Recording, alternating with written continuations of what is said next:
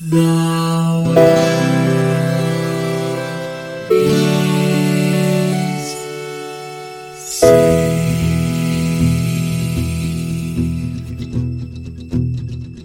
The living room's dark, save for light being cast from the big TV screen and the imminent sunrise that's teasing the one starry sky with whispers of morning. Hey, George. Hey, Lions, how goes it? I'm amazing. Ah, ah, yeah, ah, it's yeah. right there on the box art and on the instruction booklet. A It- dash maze dash ing. Amazing. Yeah. Amazing. Oh yeah, no, that, that was good. In fact, I am a mused. Well, really more like B mused, or probably closer to C mused. I hate how funny that was. you bastard. Um, My parents' marital condition at the time of my birth is none of your business, sir. that, that's fair. That's that's personal information. So, so uh, we played Kwirk. We did play Kwirk, Which It's is- cool. Yeah. Um, if you haven't looked at the title of this episode somehow and you just have everything we do on autoplay, which is cool, do that. Yeah, Um, cool. Good for you. It's it's K W I R K, and it Mm-hmm. looks like you're about to play a game starring the Pepsi mascot, which there actually was a game starring the Pepsi mascot. No, uh, seven was it Seven Up had the little dot? It was it was the Seven Up dot. Yes. Wait, there there was one with Pepsi Man. If that's what you're Yes. talking about. Yeah, this is It was this is none of those.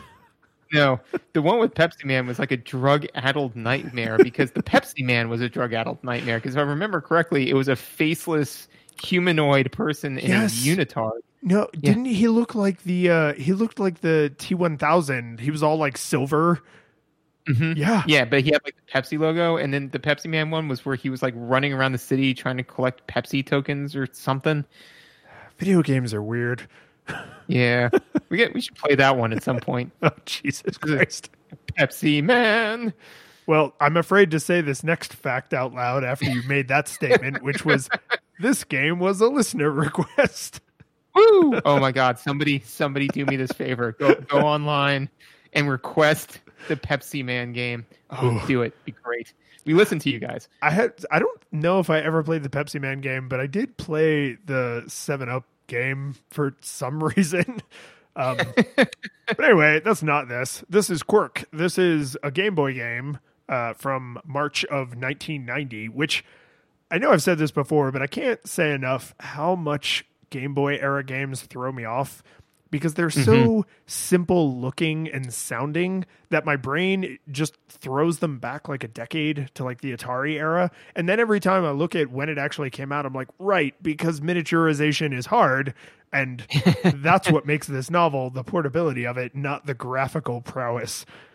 Well, especially because I mean, you look at the Nintendo Switch, and I mean, you know, you can play games on the Nintendo Switch that look good on the PlayStation. You know, so it's it's even a step harder for our brains because you're like, what? So it was portable.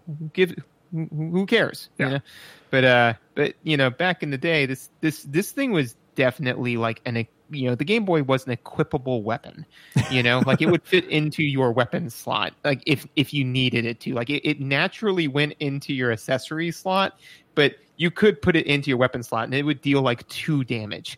You know, Well, and like and I mean it is big and heavy, right? But I had a Game Gear, and a Game Gear was basically like carrying around one of those old fashioned combination TV radios that like my dad and probably a lot of dads used to like watch the ball game on, right? Like while they mm-hmm. were at the lake or whatever. Like that's Game Gear was friggin' enormous. So from my reference frame, Game Boy was like svelte and portable. But but I'm sure if I went back and held an original Game Boy right now, because this game, like all Game Boy games, I play on a Super Game Boy like an adult. Uh, but if I if I went back and held an original Game Boy, I'm sure I'd be like, oh my god, this thing is a friggin' Bible. Yes. Um, no, this is true. But yes, but we did play Kwirk. And uh, yeah, it came out in uh, 1990. I'm going to say that matter of factly, like I also knew it before you said it. Totally. Um, and uh, yeah, no. So uh, what, what if any, were your nostalgia goggles for this game? So when this was first requested and I looked it up, I kind of had that moment of like, I have no memory of this place. right? Do the little Gandalf side eye.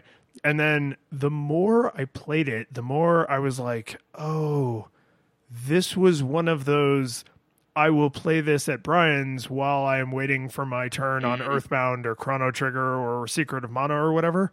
And so my my my touch for it is kind of the way kids who read highlights remember reading them at the doctor's office, right? Like it's mm-hmm. not it's not good or bad. It's a thing I did to pass the time in an era before there were infinity things you could just do on your smartphone at any moment to pass the time, right? So th- like I don't I don't have good or bad memories of this, but I do know that my hands were on this game when it was new. Um but but other like beyond that it, it's just a yeah, I, you know, lobby of the doctor's office. Like that's not, and, and it's not even like an I nothing this game. It's just a, I know we met at a party at some point, but I don't really know anything else about you. Sorry, I'm sure we'll get along great, right? So it's that it's that kind of like, oh yeah, you know, Bill from the thing, uh huh. This this game is the scrolling through your Facebook feed, and you're like, who? Totally, yeah, just like Oh, oh, yeah. so that, that's Oh, you know right. not to. It, it's I'm not making a judgment based on that experience of it, but like that's my whole prior experience, and it and all of that was jogged by, uh, you know, someone saying like, "Oh, Kwirk is a cool puzzle game. You should play Kwirk." I'm like, oh. and I I personally did not play Kwirk. Um, the way this kind of came about was I said there's a a nostalgia goggles game that I want to play, but in order to justify it as a nostalgia goggles game, we would have to play something in the genre beforehand to like anchor it. Um, and if you want to know what that one is, keep listening to the podcast. Um, all this is true. So, uh, so I had not played this one before. I had played similar games though. Um, so you know, just and, and honestly, I, I don't know how popular this game was. So just to give people like a top level view, Kwirk is um, like I don't even know the, the genre, but it's basically a space moving game, right? It's yeah. I game. mean, puzzle would be the parent category, but that's pretty broad. Yeah.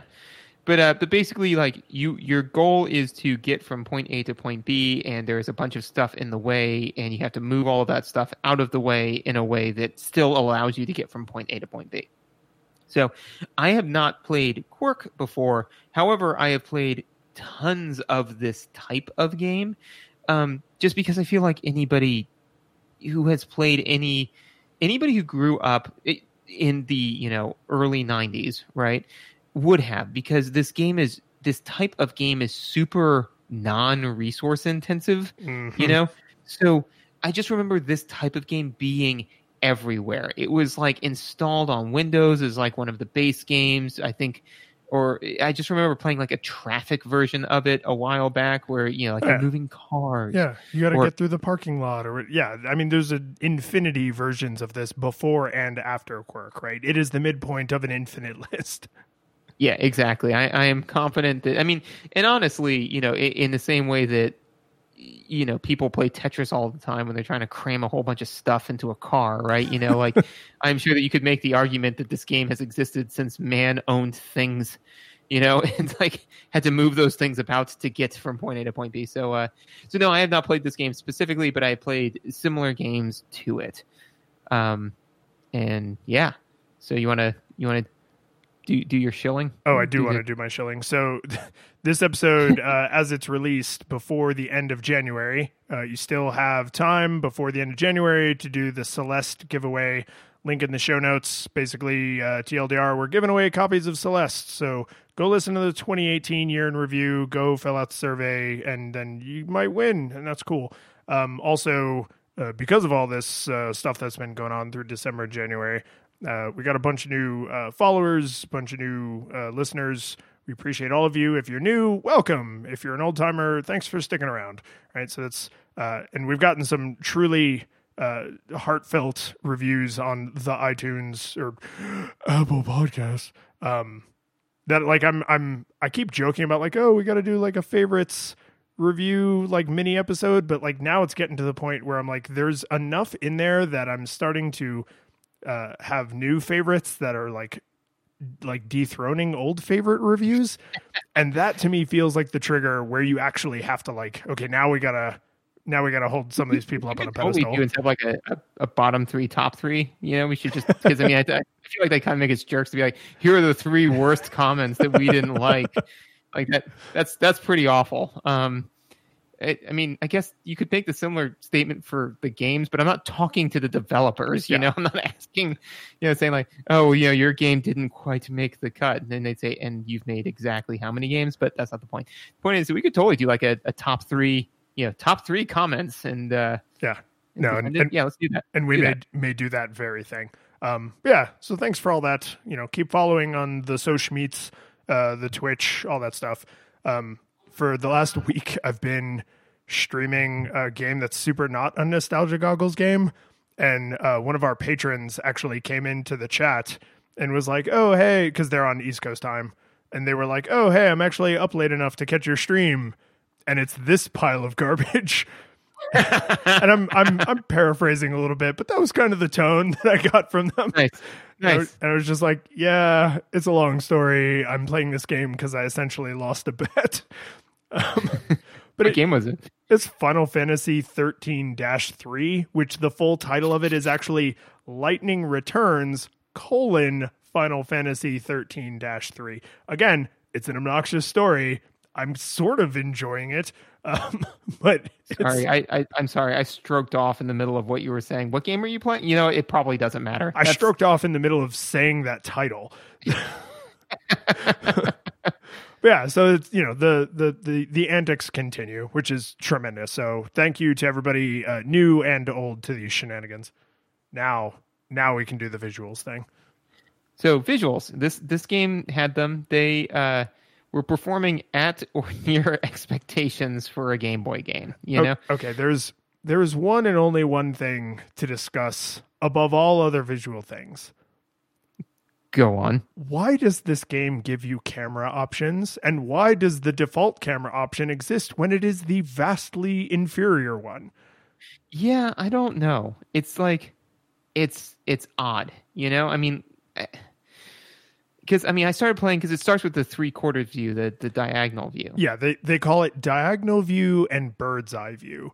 And if you Yeah. imagine like a modern 3D game, one would be looking down from like a 45 degree angle and one would be looking straight down from a 90 degree angle. Now imagine that on not a modern 3D game, on a very tiny green screen with 10 pixels by 10 pixels that you do not have enough information to convey a 45 degree angle. So what you end up with is the crappy version of the game, which is unfortunately the default, and then the obviously superior version of the game, which is a choice you have to make every single time you play.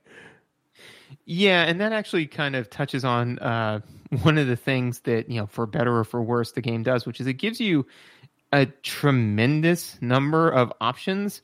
Um, y- y- you know, when when realistically, it's like, yeah, I, I, I kind of want some of these decisions to just be made for me. Like, I, a part of me felt like I was getting decision fatigue before I even started playing the game. Where I was like, okay, That's fair. There's a lot of things to do. Yeah, and especially the first time you boot it up, you know, it's just like, okay, so what do you want to play? Going up or going down? I mean, a lot of them are very nebulous, and this is immediately straying away from visuals, but whatever, I do what I want. Well, you're Yeah, talking about the it's like- UI of getting into the gameplay. Yeah, yeah, yeah, sure. So, um, so you know, at the very end, it's like, hey, are you going up? And you're like, I don't. What going up? I guess it's like, cool. Do you want to play on easy, medium, or hard? I'm like, I, I don't, medium, I guess. I, I mean, I'm I'm smart but not brilliant, so we'll, we'll go with that. It's like, cool. Do you want diagonal view or three quarters view? I'm like, I, or three quarters view, or, or sorry, it's the diagonal view or top down view. It's like, which one do you want? I'm like. Di- diagonal. I like Legend of Zelda. I think so. like that's kind of a. I think three quarters. That that's cool, right? It's like cool. So uh, you ready to start playing? I don't. I, I want a nap. You know. I'm just gonna turn the Game Boy off and come back to this in 20 minutes. like I think I. I mean, you know, honestly, it's like, oh, I, I have five minutes to play this puzzle game, and it's it's just kind of like, well, that was neat. I, I guess I'll pick this up again later. So, uh, so all that being said, yeah, I don't know why they made that a choice. You know, like I don't, I don't know, like with all of the other choices that they clearly wanted to give you, why they decided to make tilting it a choice at all when like you said it is the clearly inferior option Well, you know as, as a puzzle game, what you most need to know is the information to solve the puzzle. And because this is a visual puzzle game and there is there are audio cues and we'll talk about that, but none of them are necessary, right? You could play this like a lot of Game Boy games, they intelligently designed this to be playable on silent, right? With your parents yelling at you to turn down that damn Game Boy. So mm-hmm. all the visual information is all you need and what you're essentially doing mechanically is pushing blocks and that's it you cannot pull blocks you cannot Nope. throw blocks you can nudge blocks in a single direction and then if you want it to go in the other direction you have to be able to go around to the other side right so mm-hmm. if you imagine what a three quarter view on a game boy would look like.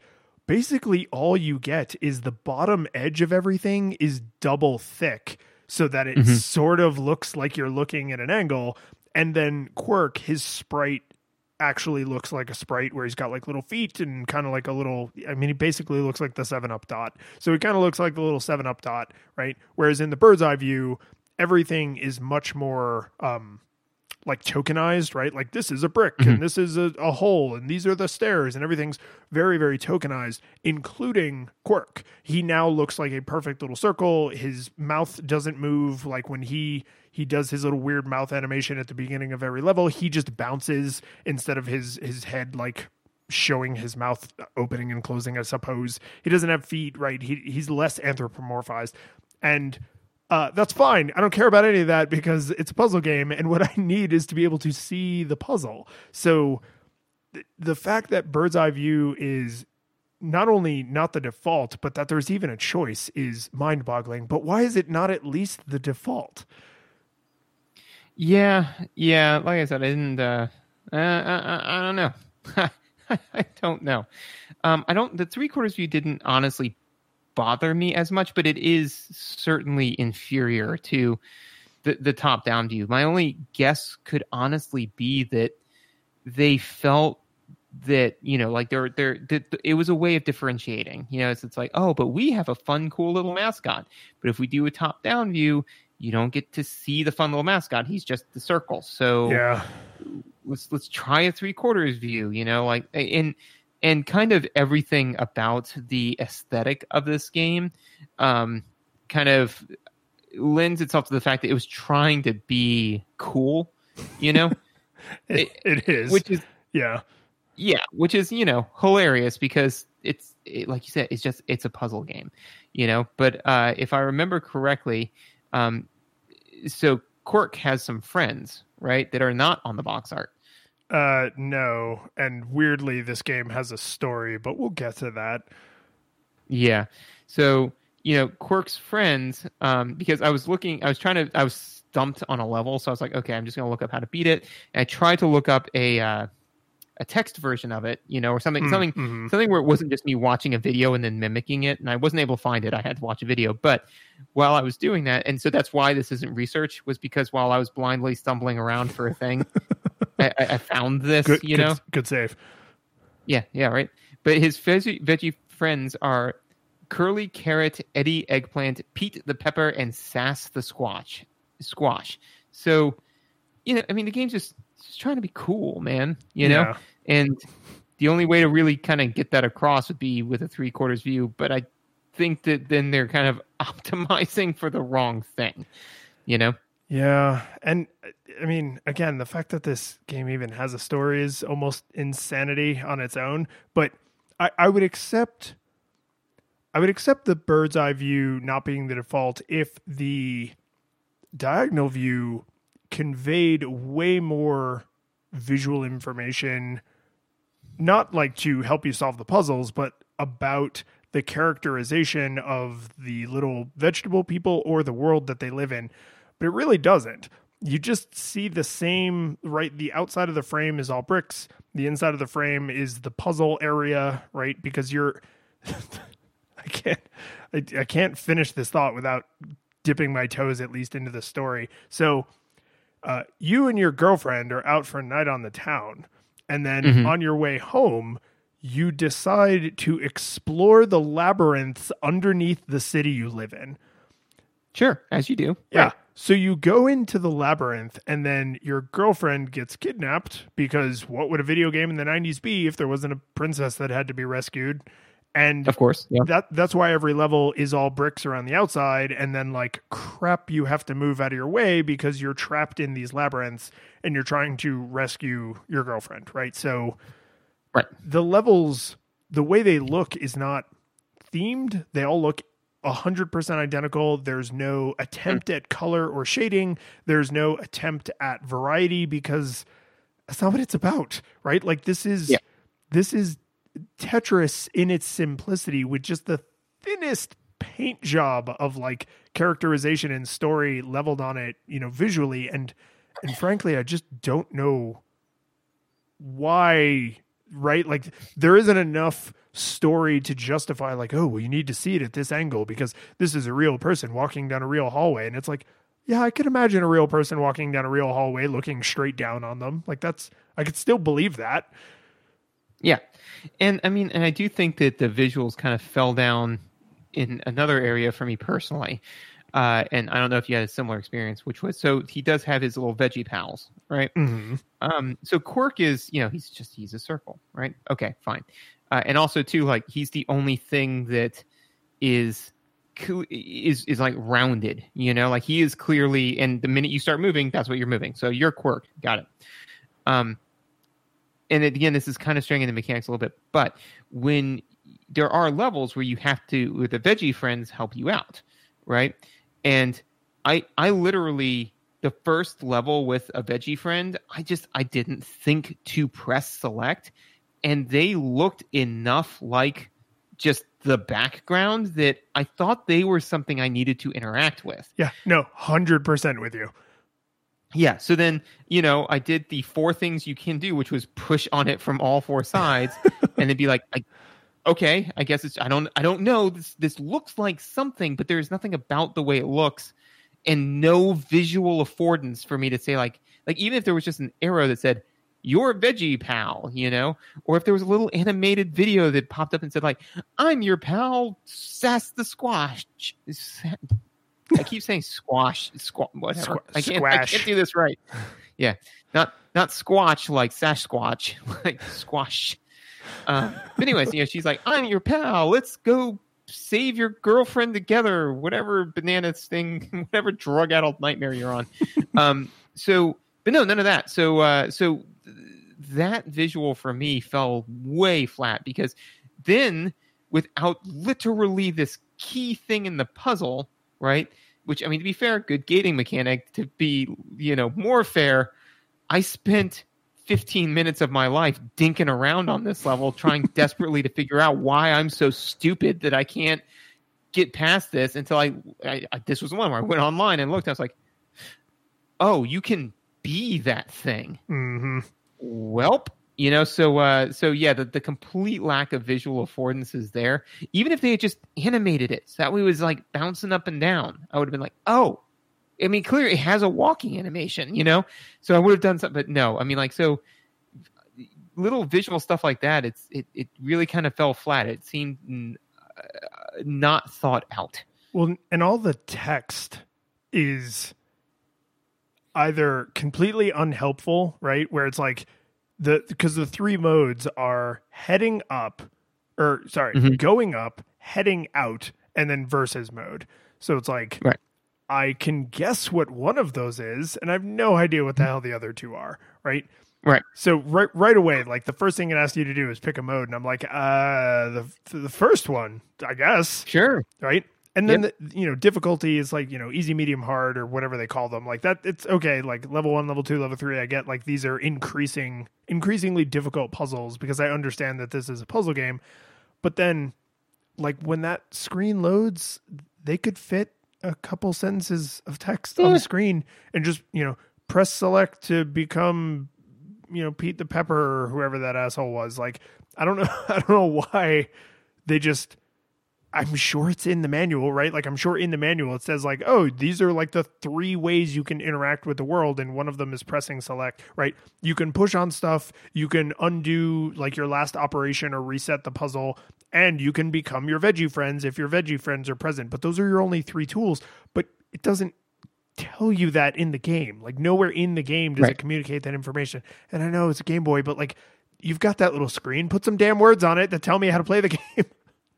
Yeah, yeah, no, and I mean, and again, this is a you know like in the does it hold up you know kind of mentality of like you know well it's in the manual and you know you you know you had to read the manual on these old games like yeah and I don't have to read the manual anymore so I don't. I am not in the habit of reading the manuals. So if it's if it's in the manual and that's the only place that it is then to me that is absolutely a strike against the game because we have learned now that it does not take a lot of time. There are different I I think um, if I remember correctly, there was kind of a, a back and forth that Isaac Asimov had with like this one person about like degrees of wrong. Yeah, Right? The, I, I think like- I think it was the relativity of wrong. You goddamn intellectual property I thief.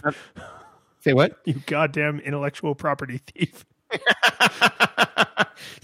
so to pull back the curtain, Lyons educated me on this right before we got on, and I was seeing how much he would get away with me stealing it from him on the air. The answer was not Not much. not much. so you know we, we've seen that there's a number of different ways that games can relay and tutorialize information to you you know and the worst one is text but it's still better than nothing it is still you know less wrong than not doing it at all or putting it still in text but in a booklet off somewhere where you may never pick it up Yeah.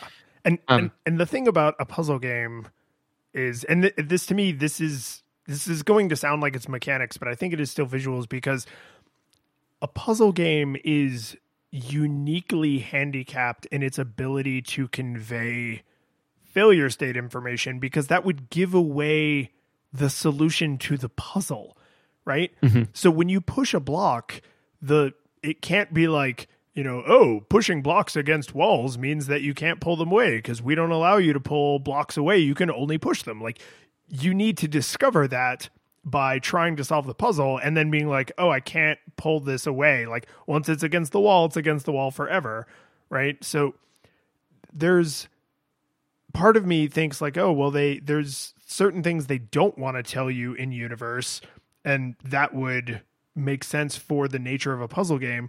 But then there's a lot of other things that it's like you need to at least communicate to me how the basic mechanics of your universe work and you can do that through things like you know the characters that can be controlled like bounce in some way or a single line of text on the screen or a friggin arrow that points to them you know and like it points to Kwirk and then it points to them or they high five or something at the beginning something like and and this is particularly frustrating because I played through a crap load of levels and the veggie friends only show up a couple of times. So not Yeah. only do they not communicate this to you, but you could realistically play massive chunks of this game and never see them. Yeah, no, you can. They they are not because the minute that the veggie friend showed up, I was like, oh, well, I guess I'm going to see a lot more two player levels, and then no, they all they all kind of disappeared. It's and so then the question is, you know, yeah, there's 99 levels, cool. Ten of them have veggie friends in them. Maybe there only needed to be 89 levels. Yeah. you know, Yeah, totally. um, one of the other things that my, my other main note for visuals that I kind of wanted to to make sure that I touched on was um, and I and I did put this in the visuals, which is the redo button and the back button are too close to each other, way way too close, too close.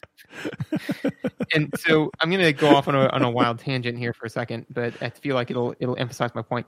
The very very first LIMS system that I worked with, or the, the the the data acquisition software that I worked with, right?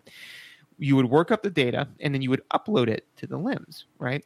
And so, you know, you'd work up like take you an hour to work up all of this data. You're going through each chromatogram. There are 80 different analytes on each shot that you would look at, each one to make sure that all of the mass to charge ions were perfectly lined up exactly where they needed to be. And then when you went to upload it, the delete everything I just did button was right below it. And you had to right click, and that's how those two buttons appeared. So it's not like they were buttons like on a taskbar, it was a right click drop down.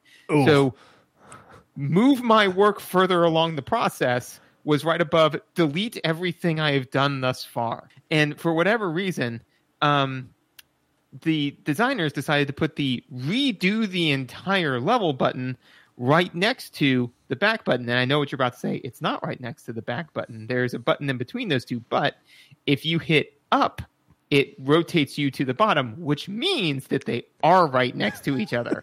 because that is absolutely something I screwed up a handful of times. And literally one time it did make me quit because I was like, you know what? I was looking for a reason to put this game down for a little bit.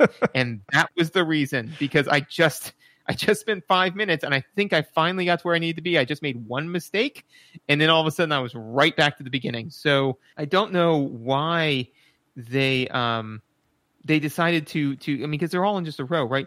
And it would have been just as easy to put it next to the thing, right? So everything you need to select is like down in the row and then if you wanted to go back, you could hammer over. Also, again to the default, the default should be undo the last thing I did, not restart me at the beginning of the level, especially if you're hammering through it very quickly. So the entire way that is visually laid out is wrong. Yeah. Um, and uh, something they're not doing because they just chose not to do it on the Game Boy is delete all of my work and set me back to the start is a dramatic enough alteration to the current state of things that in most like software you would see are you sure? Right? So that if you do misclick right because a button is poorly placed or because whatever happened like then you can back out but this does not do that. So all three actions, not only are they all effectively one away from each other because of the way you can rotate on the menu, which is mm-hmm. that's a that's a good detail to catch. Good job. Not, but not not only are they all effectively you know side by side, but all of them have no confirmation step. Which I get, like it's a game and it's a Game Boy game, so the fact that there isn't a confirmation step, but then maybe make it like two or three taps to get to the reset all of my work and maybe make it like two or three taps to get to the back me out and throw me back to the title screen because like I'm because I don't I don't want to lose all my work. Yep. Well, and and also too. Okay, so so on the home screen, right? It's it's A that brings up the menu for whatever reason instead of start, right? Yeah, I I have some thoughts about this in control. Okay, we'll, we'll get that. I, I struggled with this a little bit.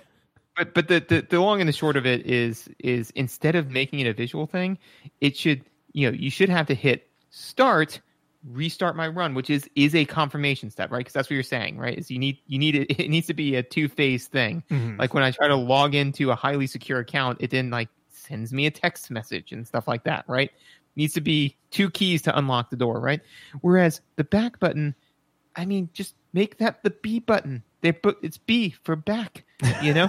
so, so if I screw something up, I just hit B, and then bam, I'm back.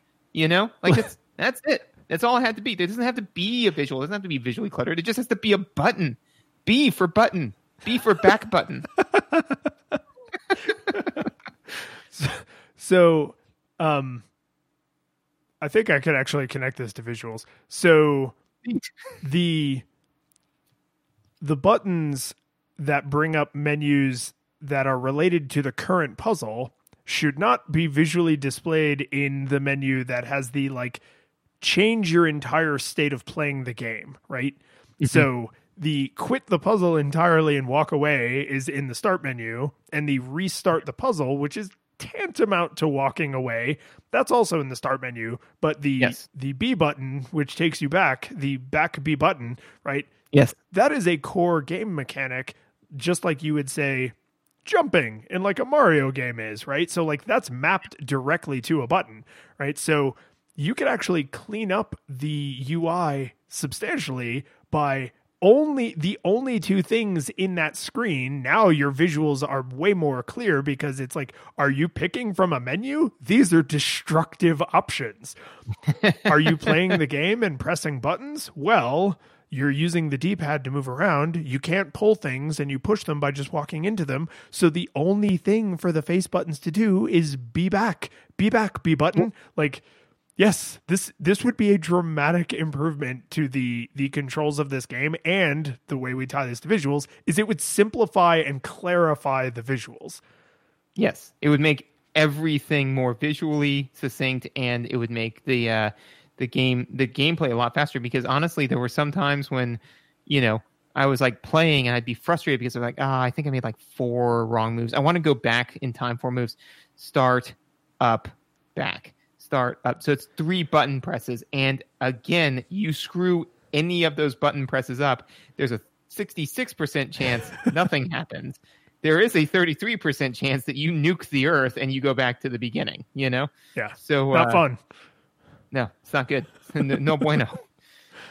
Uh, no, that, that's that's I I was very annoyed with that, and and we definitely, I mean, there's no way around it. We definitely just did like almost the entire control section. Um, yeah, my, my B. No, but I I think it's that's I, my B. but I, I like. you didn't get it the first time. No, so I did. I was, like, I was just not going to humor you the first time. Oh, really? oh, sorry. That's also my B. Yeah, well done. So, um, what I I like the idea of this this tweak to the controls, which is obviously the correct way they should have done it, and I will listen to no other arguments against our our redesign of the game. Um, but I like the idea of it simplifying that menu because once I understood what all the visuals meant and how the world operated, you can actually flow through it very, very fast, right? The difference mm-hmm. between someone who knows how to play Tetris and someone who doesn't is a lot of skill, but it's also understanding a few core rules, right? Same thing for Dr. Mario, same thing for literally any puzzle game ever made. So once you know those core rules, whether or not you like them doesn't matter. It's now you have the information you need to even proceed. And once I understood what the back button did, because for my first several, like, several rounds of playing this game, I thought back meant back to the menu and so I wasn't doing the undo. I was just resetting the entire level, right? So I didn't use back at all. And so the idea of cleaning up that menu visually would have tremendously improved my gameplay experience. So I, I think it's like I'm I'm totally fine with the fact that this is so tightly coupled to the mechanics because there isn't a lot going on visually besides the puzzle and the menu that lets you interact with the puzzle, right? That that's the whole that's it. That's all there is to see. Yeah, exactly. No, it's uh it's good. Um do you have anything else for visuals? That was the kind of the crux of my visual stuff. Um my my only thing is I got over this very fast, but I did mention in my notes like it's like it's boring. Like they optimized for they they optimized for knowing what everything is, right? But there's no visual variety. You're never solving puzzles in a jungle or in the desert, right? Like they're not they're not attempting to do that at all and it really comes through. I got over that really quick, right? I like nobody looks at Tetris and says like, "Oh, it's so visually unspectacular." Well, some people did, and that's why there's a bunch of weird alternative versions of Tetris, but most people you don't go to Tetris for visual variety. It's you you enjoy the puzzle, right? And right. I got over and enjoyed the puzzles just like you would expect to do with a puzzle game, but the fact that there is like a little weird story going on did make me just kind of go like oh, I'm like I'm still in the endless bricks land, right? Because I'm I'm thinking of this character as a character on a journey of some kind which makes right. you sort of like feel the visual sameness a lot more. Whereas if it right, was, a, there's no escalation yeah, of visuals. Yeah, exactly. Right. Whereas if it was just a puzzle game for the sake of being a puzzle game, then it's like, well, I don't care what it looks like at that point, as long as I can have the visual information I need to complete the puzzle. So it's like it's in my notes. I did get over it, but I was just kind of like, eh, the fact that there's a story makes the visuals seem more boring. That's interesting, and and I would I would definitely agree with that because basically um, what they did was they kind of they they poorly telegraphed a core aesthetic, right? Because they gave it a narrative, right? And even though, like, if you say, you know, well, obviously, narrative is not a core aesthetic to Mario games. You're not playing it for the narrative, but all Mario games, even though there is no one would argue that no no no no one knowing what they're talking about would argue that narrative is a core aesthetic to Mario. But because they have added a narrative, it's no longer just you jump and shoot you know like it's it's you know it, there is some escalation of the visuals even all the way back to you know super mario brothers the super mario brothers right um but eschewing that from this game kind of leaves it empty. So it's like either A, you have to change some of the visuals, or B, just remove the narrative component altogether. But it's got to be one or the other. You can't you can't middle ground that, which is uh, I would not have thought of had you not mentioned it. Yeah, and like I said, it's not. It didn't break the experience for me, but once I became aware of it, I was just like, uh, and then it kind of took me a while to get over it, but I got over it. But I like, I, I, I can't imagine having that little valley with Tetris, right? And just being like, Right. oh my god, the blocks are still the same color because like, who cares? It's a puzzle game, right? But here, you're just like, eh, I care for a second. Yeah. Um, so one one thing that I, I looked up as we've been talking, just because it was niggling at me, and I just I couldn't I couldn't let it go. That he's a when we said, tomato, not just a circle. What? Yeah, Kwirk. Kwirk is a he's a tomato. Oh, I, I no, I didn't notice that. Now that's going to bother me. So thank you.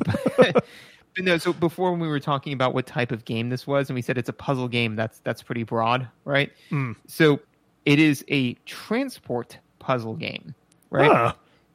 So, but but here's where it gets cool: is that so it's a transport puzzle, right? That has subgenres, right? Of course it does. So the the subgenres are labyrinths. The player runs one convoluted pathway. There are no dead ends. Versus mazes, where a player runs a fixed set of pathways with many dead ends. Which I don't know if that's like, you know, Oxford English defensible, but that's kind of a cool distinction that I never knew about until now. Um, but then the third one, I, I'm I'm not making this up, is Sokoban type puzzles. player pushes objects into place. so Sokoban, which was the game that we had initially discussed, as me being like, oh well, I want to link it to this other game, so we should play Sokoban because I think it was one of the first. It apparently defined the genre. Hmm. So that's kind of cool. But Yeah. anyway, so this is this is a Sokoban type puzzle. It's a Sokoban type transporter, Transport puzzle. puzzle. Yeah. This, see, this, this is why there's a, an old George Carlin line where he's like, I have an interest. I don't have any hobbies. Hobbies cost money. Interests are free. Like that's. I, I, I feel like when you start categorizing things, that's when you start to get into hobby ta- ter- territory, right? When you go into a shop and you're like, "Oh, hey, uh, I'm looking for a puzzle game," and and you know the the nerd who's like super hardcore into puzzles is like, "Well, are you looking for a transporter? Are you looking for like a Sokoban transporter?" And it's just like, I I just I have twenty dollars and some time to kill. Like, please help me. Yeah, yeah, no, but uh, so yeah, so that was neat. But um, audio. Indeed. Uh, this probably like in Tetris and in Dr. Mario and in any puzzle games we will play in the future is going to be terrifyingly short. Yep. Um, and I think this is a place where, for whatever reason, we, we sometimes differ. For for the music, I, I just imagine like when when we, we talk about this, I don't know whether we're going to be on the same page, but just imagine I am eating a half uh, uh, um, English trifle and half a shepherd's pie because I liked it. So it I mean the song is cute and charming and like every other puzzle game it's the song like capital T The song. the song right there's Yes. there's no and even in the other modes right there's no other music um so you get a little song every time you start a mode and then you have the song that plays while you're playing and i think there's like a little jingle on the title screen that's unique um I also like yeah, I thought this little the little jingle was perfectly charming and I actually did one of the 99 level runs on easy just to see if I could do it. Um Mhm. so and I had the volume up the whole time so like I listened to it nonstop through all 99 of those levels and I was like, yeah, this is fine. Like it's it kind of just fades into the background. It's sort of upbeat Yep. and it's it's kind of almost like a chimes kind of it's like very high pitch kind of melody and yeah no i'm with you it's totally fine Yep. Yeah. No. So uh, so the music I thought was was charming. I liked it. Um, it was good. Uh, did like the one audio affordance I was able to pick up on, which is that it does make a noise when you are pushing against something that cannot be pushed. Yeah, it's like a boom, boom, boom, boom. It's like a. Yeah. Low, it's one of the few low noises. Yeah, so I liked that just because, uh, again, it it lets you, the player, know that you're kind of you're doing something wrong. It's like, or you are attempting something that you cannot do. So you don't have to worry about like, oh, well, maybe I wasn't pushing on it hard enough, or maybe the game wasn't registering my input, or one of the million other things that you can start to think when you have now thrown 10 minutes at this puzzle and you've gotten nowhere because you're just, you can't quite figure it out. So all of a sudden you start going back and start checking the game against itself. It's, it kind of helped alleviate that for me because I'm like, okay, no, I need to push on this. It's bwomp, bwomp, bwomp, bwomp. Okay, I can't push on this. So like I now know that and now I can stop trying that as opposed to going back and going back and trying it. It's like that is a non-option. Um, and I kind of like that. Yeah, and you get that information visually when nothing happens, right? It doesn't flash or blink or do anything like that. It's just it doesn't move and you don't move, right? Uh, kind of like in uh, a lot of Zelda games when you like try and lift something before you have the gauntlet, you go like, right? And there's like a clear you can grab it, but you can't lift it, right? You don't get any kind of visual information like that. What, what was the sound effect of that? So you can you can grab onto the thing, but you can't lift it. But in Kwirk, you get no. I gotta just soldier on. You, you get you get no real visual information other than the fact that nothing happens, right?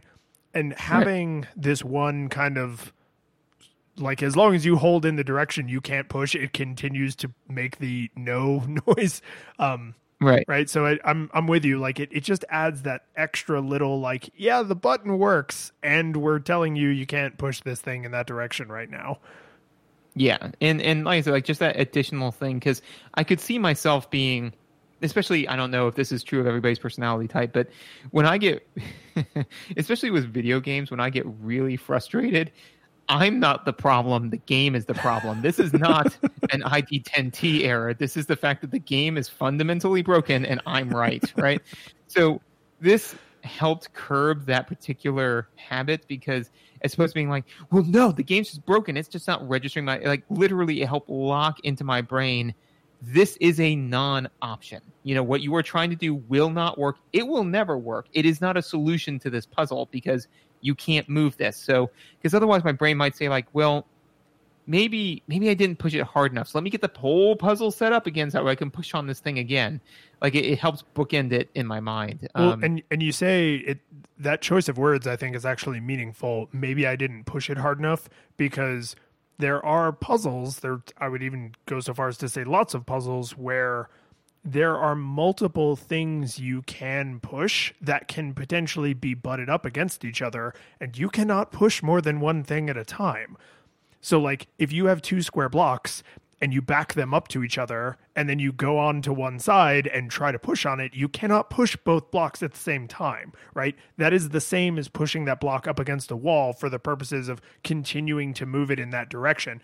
And so knowing like, oh, this is a thing I can move, it is a block. This is another thing I can move, it is another block.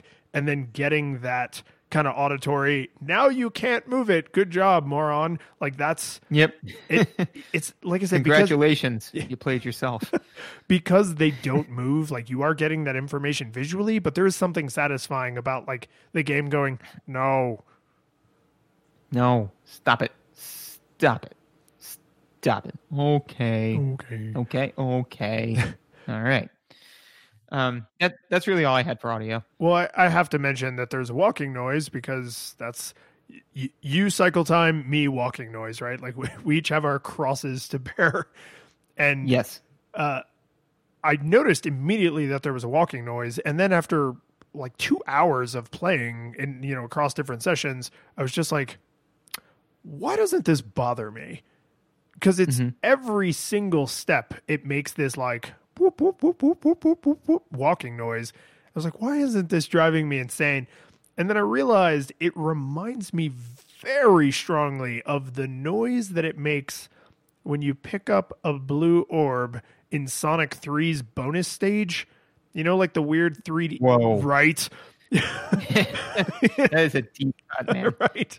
But you know what I'm talking about when you're on like the little 3D you know, globe thing. Yeah. You gotta like, yeah, it's like it sounds a lot like that. Like they they're cousins, if not siblings. Those two sound effects, and I was just like, oh, this walking noise doesn't bother me because it's a noise that like is a good noise. Like in this other context, that was a positive feedback noise, like picking up a ring or getting a coin or whatever, right? So like in this game, it's a completely innocuous noise that doesn't need to exist at all. But because I have this Pavlovian response to it in this other context, it's actually kind of having like this accidental, like it.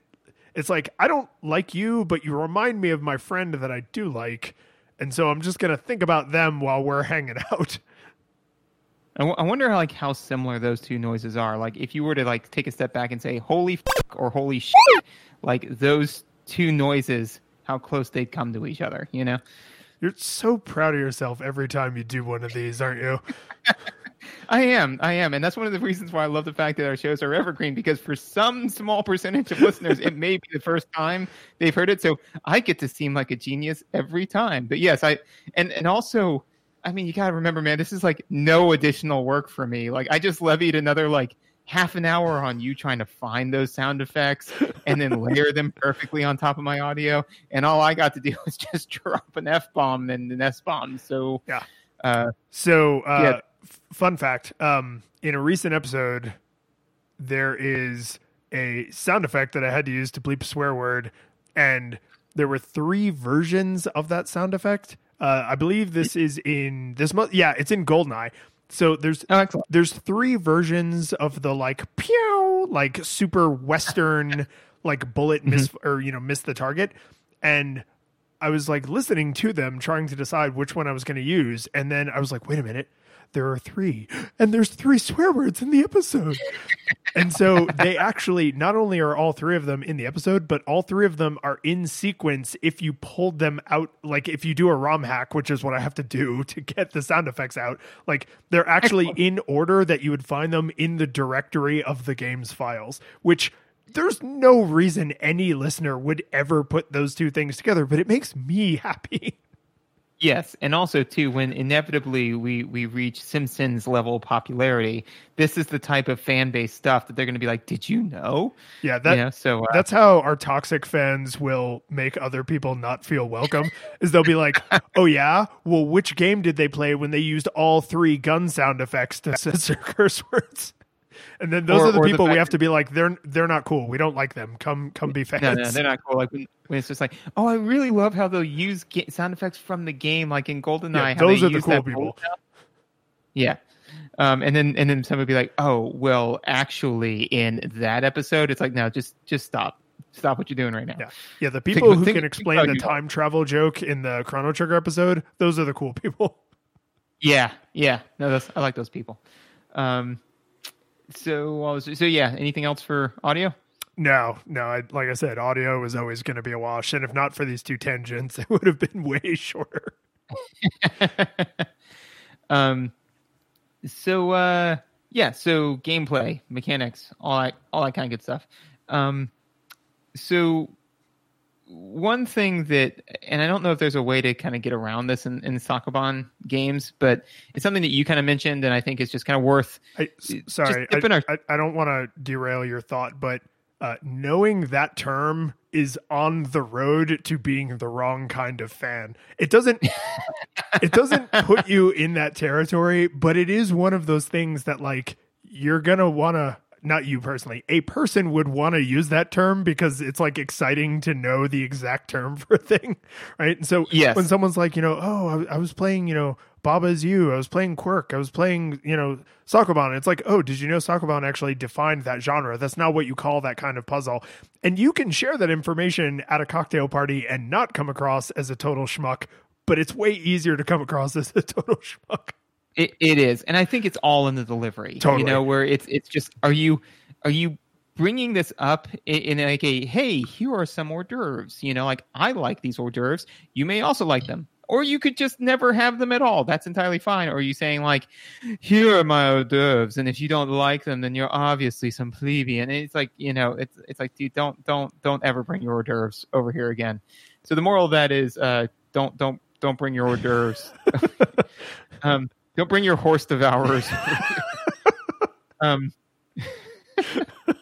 so, so, and I don't know if there's a way to get around this in in, in Sokoban type games, but um, it is very, very easy to make a move that completely screws you. This is You know, literally my like- first note in mechanics is can't always win. No, no. Uh, I mean, every puzzle they give you is winnable in the offset. You know, so I mean, like unlike solitaire or games like that, where literally you can be dealt an unwinnable hand. No, the game can always be won, but you are constantly. And again, this goes back to this new thing that I'm kind of working through in my head. It, my hypothesis theory, which is to say that I have formed a hypothesis, have not gathered nearly enough data to prove it, but I'm going to bandy it about as though it's a theory. Um, which is that uh, it's it's just it's um, you know cycle time versus failure state, right? So you are pretty much in a perpet or failure spectrum. You're pretty much in a perpetual state of being one move away from failure. You know, Well, particularly as the puzzles get more complicated, because the easiest puzzles you can either undo a move like through the nature of pushing blocks, right? You can I Mhm. pushed it left and then I pushed it back to the right, right? So like that's an option. And you have the the back option, but there are puzzles in the harder difficulties that have if not one happy path where you have to make every movement correct in the exact right sequence, they have like maybe two happy paths or three, right? But not dozens. The failure spectrum gets narrower and narrower. Right. And so um so yeah, but I mean that's the thing though, is that like if you do happen to move the block in the way that screws you, then you are just screwed. Which brings me so so that that is true. And again, in games like this, if you don't allow pulling, um, which would allow you to directly undo a lot of the stuff, right? As, as long as all you can do is push, I don't know if there's a good way around that. But there is a thing that you can get around that this game didn't, um, is the fact that it is super easy, super easy to accidentally push or move a block. You know, Yeah, because you, you Um, don't have to like double tap the direction to like get next to it and then push it. Like you can easily just plow into something. Yeah, I mean, like literally, there were times when I mean, there were times when I accidentally just rolled, you know, my thumb onto the wrong directional pad, happened to move in the wrong direction, and then moved a block in a way that was now unmovable, you know, or unrecoverable. So that's frustrating, especially then when um, you do that and then you go to press pack, and as we said before, it resets your entire game.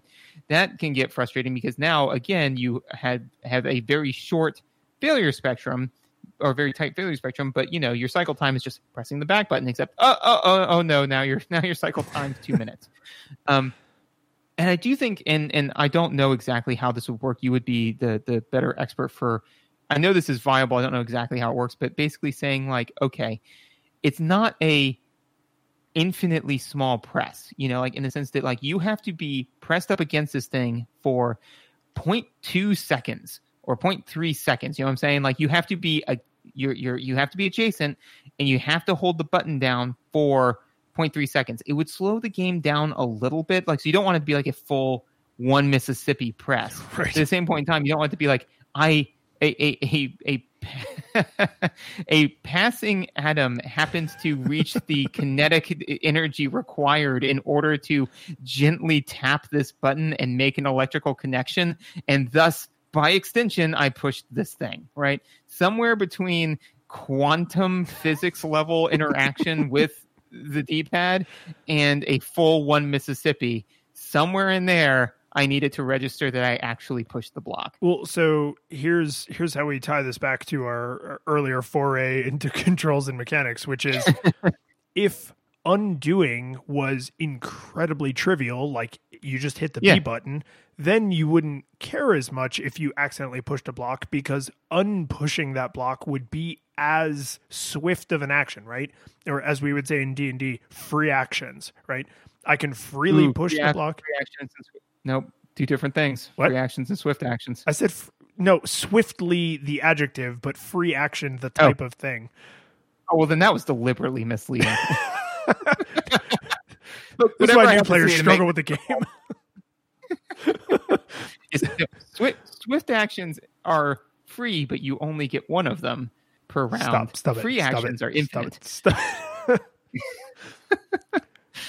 so I guess it would be a swift action because you don't you couldn't stack unlimited B button presses into six second rounds. So right? it's it's not that Yeah. free. They're cheap. They're not Yeah. free. So they're they're very inexpensive to just quickly press the B button. But because the B button doesn't undo and you have to go into the menu, that's when you would want that little bit of kind of that hesitation built in.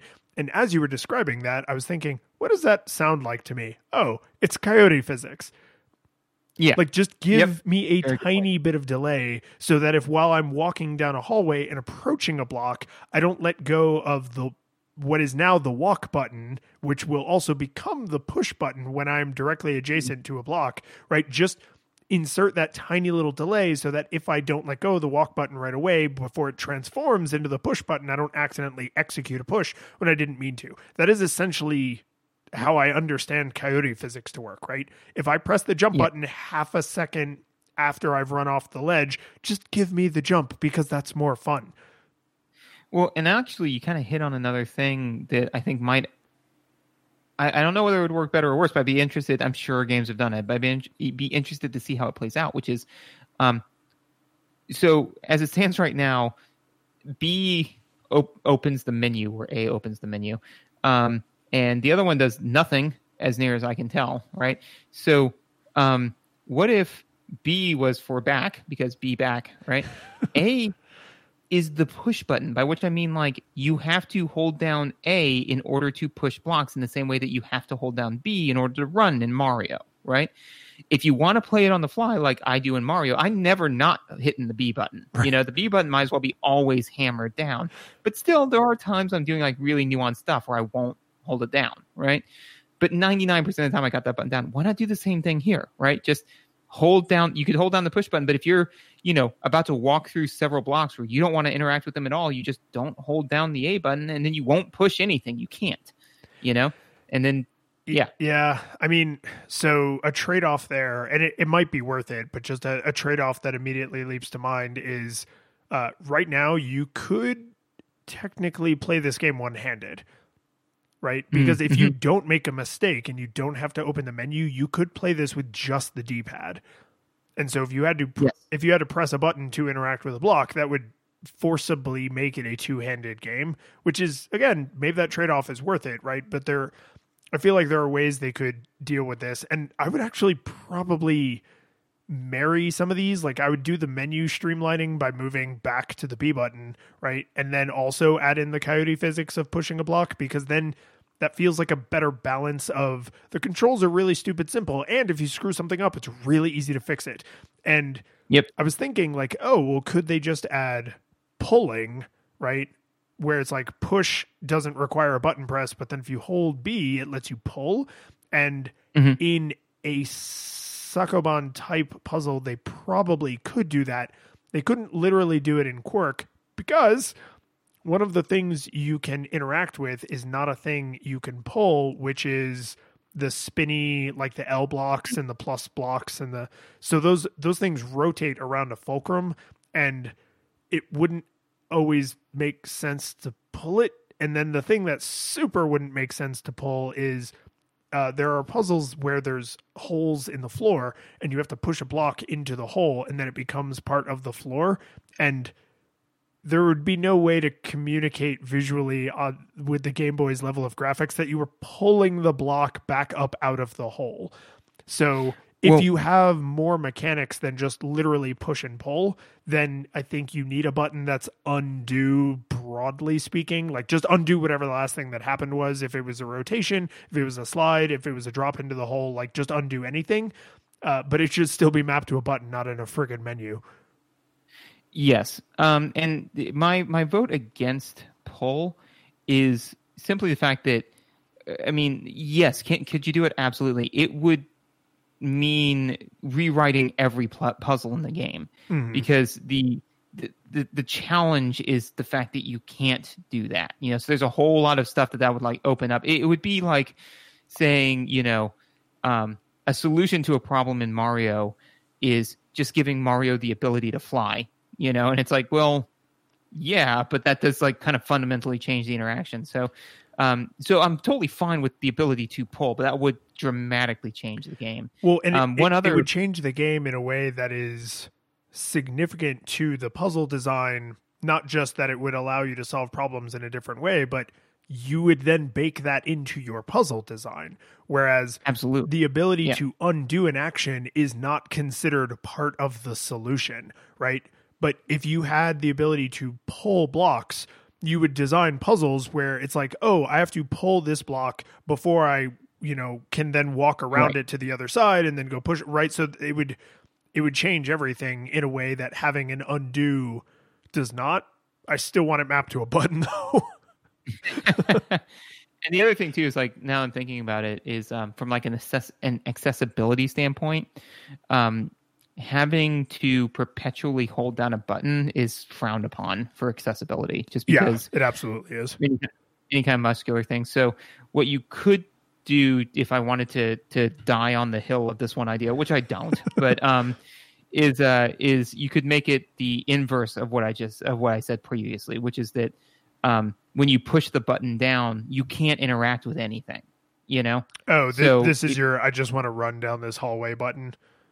Correct. Or Mhm. I'm about to navigate into a in, in a small area. I don't want to accidentally push anything. You hold the A button or whatever down, and now you can't interact with anything. You are just moving. You know, would be the opposite of that. But I would I say the- that that would have utility on a modern Sokoban game where the each screen is larger, but on this Mhm. game the entire puzzle always fits on the Game Boy screen, right? That it never scrolls so that you can like reveal more puzzle or anything like that. So I would say like this type of game could benefit from that mechanic, but not this game specifically, just because it's so tiny. Well, and I think though what the the the point that we're both driving home, which is that the fact that you so easily can so completely screw yourself has solutions. You know, like there's you could know. fix this. yes, it is it is very very fixable, and certainly within the degree of fixable that was doable in this time. You know, it's not like we're saying, you know, well, obviously, if you just you know made the game three dimensional or something like wild, you know, it, it- this was absolutely an addressable, solvable problem, and it wasn't. And uh, again, the fact that you could accidentally move a block is further compounds the other issues with backing out of the game and all sorts of stuff that we've discussed. So it's a it is the um the f- farting into the open flame that is you know like just making the problem worse, right? Yeah. Yeah, I don't, I don't really have a direct follow on for that. So I'm going to just, like a fart on a flame, let that smell linger for a minute. Um, Woo! But uh, one one thing about the mechanics that I wanted to give particular kudos to because th- it didn't jump out at me at first that this was an option, and then once I realized what I was being presented with on the menu screen, I was like, oh. As far as I can tell, every single puzzle and all game modes are unlocked from the second you turn the game on. If you wanted Yes. to, you could turn the game on and jump. So there's three difficulties, and each difficulty has 10 levels and Mhm. or 10 puzzles, I guess. And if you wanted to, you could take this game out of the plastic, slap it in your Game Boy, or if you're smart, a Super Game Boy, and then jump directly to level three, you know, difficulty level 10 puzzle. And you could do that. Like you could do that from the very first time. There's no concept of saving, there's no concept of passwords. This is almost a pure puzzle game in that way where it's like yeah there is a little stupid story and it's dumb and i wish it wasn't there at all because it adds nothing and it detracts in some ways. But i i really appreciate the pureness of the form that it's like yeah if you want to see this specific puzzle and practice it and like you're you're planning to when you get to the playground later you're going to play your buddy in versus mode. And so you want to like practice this one puzzle like over and over and over and over. Like yeah go for it. You totally can do that. And from the second you open the box and if you snap the cartridge in half you lost nothing because when you go get a new one you can jump to whatever your favorite puzzle was or maybe you don't like the first couple puzzles in the hardest difficulty so you jump to the third one.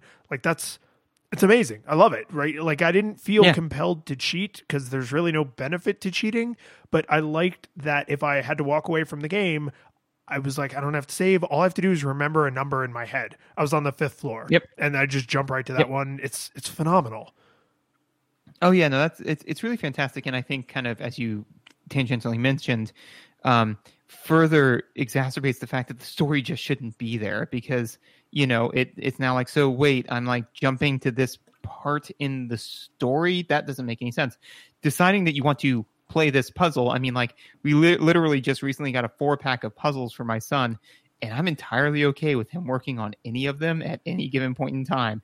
I do not say you have to do this one first, then this one, then this one. And then when he puts them all away and he's like, I want to do the third one, I say, No, you do them in order. like that that'd be ridiculous. So and then one of the um, things that the game does as well that I think is a huge positive and plays into what you're saying very well is that so there is an aspect of discovery that is lost when you do that because if you can just go anywhere in the game, then you know it's not like, ooh, what's the next level going to look like? You can just you can just go see. But um, they put your score, your stats at the end of each level, like how long it took you and how many moves it took you, how many steps, right? So yeah, you could just say like, I want to play level 90, 92, you know, and you go and you play it. And it's like, cool.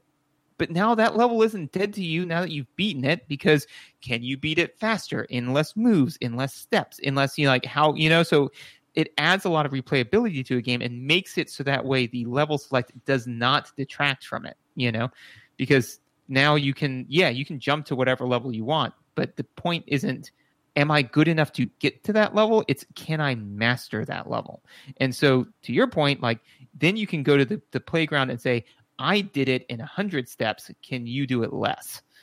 Yeah. No, and, and the fact that it has the versus mode built in, it this it really feels like the story is there for like stupid I don't really understand what makes this game fun reasons.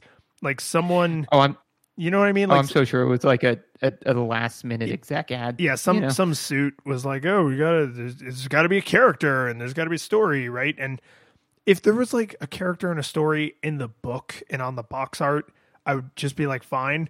But the fact that they sort of try to communicate the information to you in universe, like through like the title screen, like has Kwirk the little weird tomato guy on it, and then like he's got a little animation and you could see his little sunglasses like when you're doing the puzzles and it's like why?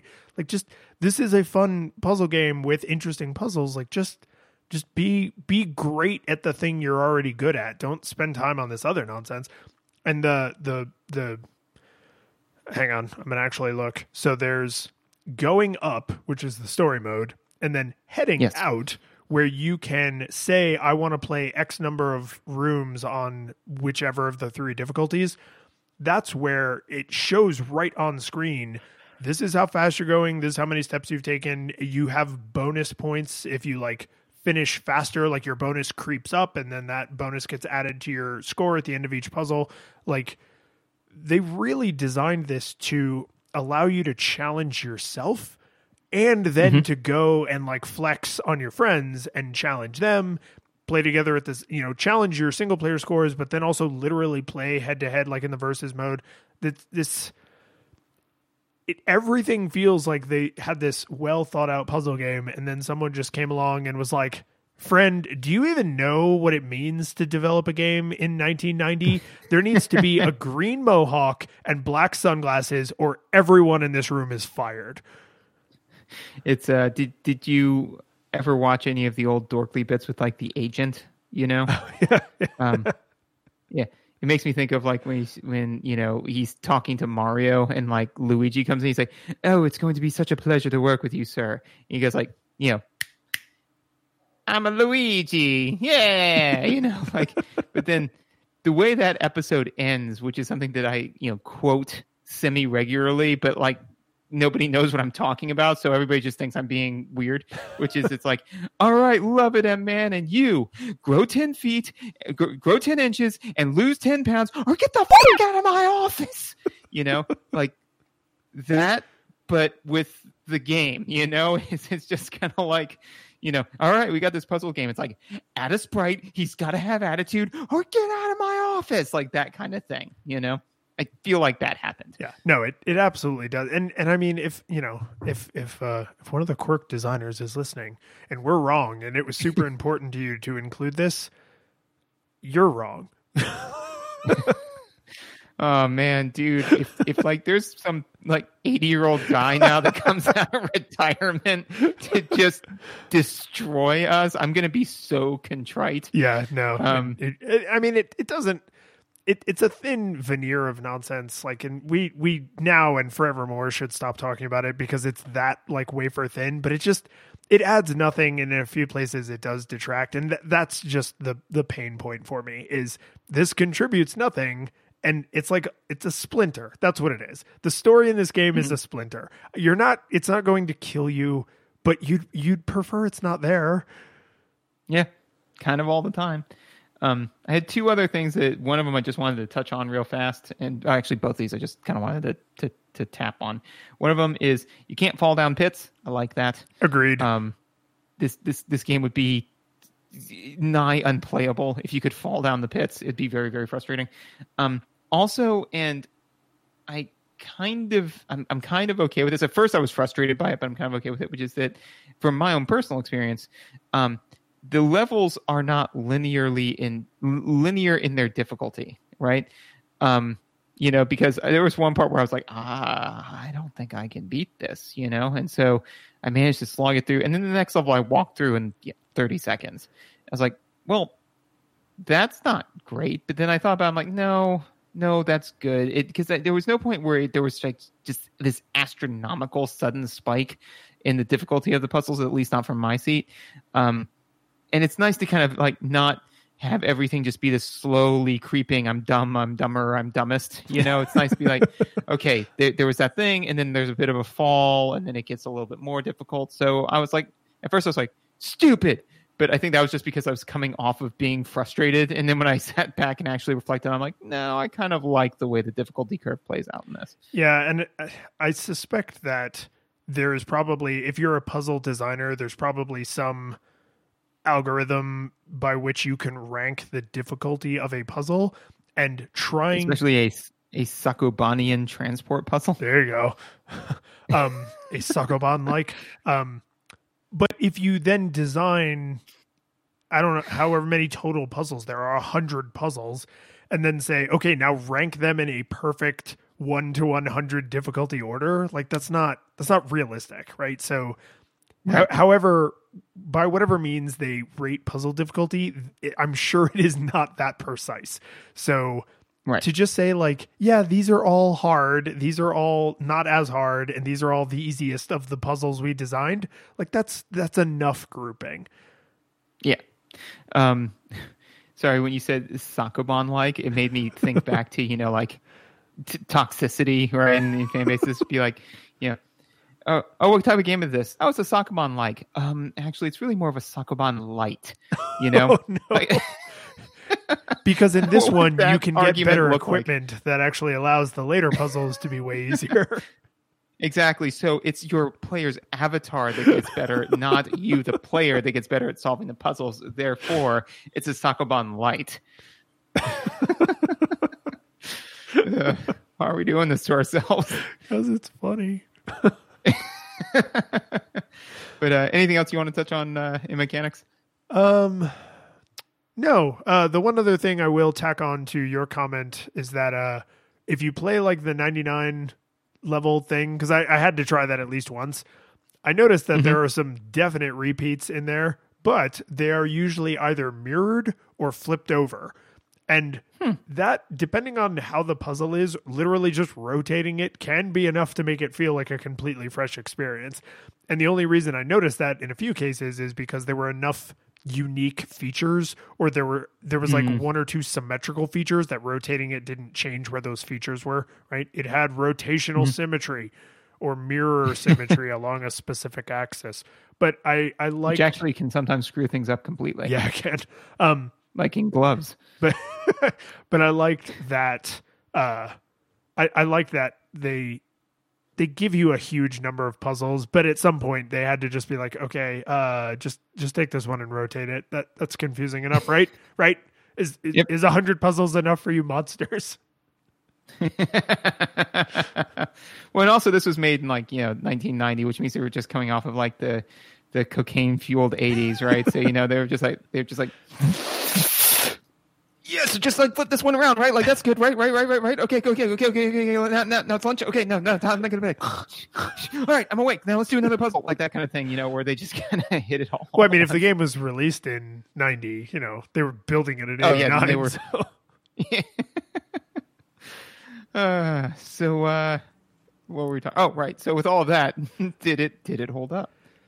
I, I yeah, I mean, I got to give this no nostalgia goggles required with the the knowledge that as a puzzle game you have to have the rules explained to you. And unfortunately they don't do that through gameplay. They do it through you just have to have the rules explained to you. So i i am way more accepting of you just have to have the rules explained to you in a uh, puzzle game kind of gaming experience and so that that's why i don't love it but i will like accept it but I mean, the puzzles are fun. The music is charming. This game, I think, would actually be if you did like the coyote physics for pressing on blocks. I think this would actually play tolerably well on a smartphone with like the stupid touch D-pad because mm-hmm. you don't really need there's no twitch controls, there's no sudden reactions, right? It's not that kind of game. So I I could imagine like taking this wholesale and porting it directly onto a modern smartphone and just pulling it out, playing, you know, five or 10 puzzles while you're waiting in line. Like, there are surely Sokoban puzzle style games. And now that I know what that genre is called, I can go look for one. But, like, this to me is the kind of game that I would pull my phone out of my pocket for. And because the puzzles are simplistic in their design, they totally work on a Game Boy size screen, which means they would definitely work on a smartphone size screen. So, I would say not only does this genre have tremendous longevity, but I would recommend this Sokoban game to someone. Like I would say go, you know, get your Game Boy, like go, you know, find an emulator, go beg Nintendo to add it to Switch Online or whatever. Like it's it's worth playing. It's fun. I would totally recommend this. Um, for me personally, I, I- would go more nostalgia monocle. I, I, I pretty much agree with everything you said. To me, the um, it because this game is so ubiquitous, like this game genre, this game type, like there's been a million of them in the same way that there's been a million Tetrises. But I think if if I kind of juxtapose those two things, there's been a million Tetrises. All of the other Tetrises are not as good as Tetris, right? Like or or or are are as good, but typically not better than, right? Like Dr. Mario, it's fine, it's a different flavor on it, but it's not better than Tetris, right? The the fact that you can't easily go back and that you can completely screw yourself. And when you do that you're really likely to reset the game. Like all of those types of things all of the kind of complaints we had throw just enough shade on it to me that it's like there's a million of these types of games out there. Play them. You don't necessarily need to play this one. Like this one's it, it's fine you know? I mean it's not i wouldn't say oh god no steer clear of that. Like if somebody said hey i'm thinking about picking up a Kwirk it's like oh okay yeah that's cool. But if I were to recommend a game in this category, it probably wouldn't be this one. But overall, I wouldn't say it's bad. It's it's it's pretty quirky. The curtain falls, the music plays, the credits roll, then it all fades to black, and you're left by yourself. The fanfare is gone, there's no player two there by your side to share victories won. But as you slowly progress down the hall to your bed, a few great events leak back into your head from the time that you spent traversing the land, battling evil, fighting the darkness, just sword in hand your memories creeping with the edge of a smile. You realize again what you lost for a while. You're gonna think back much less on how you saved the day.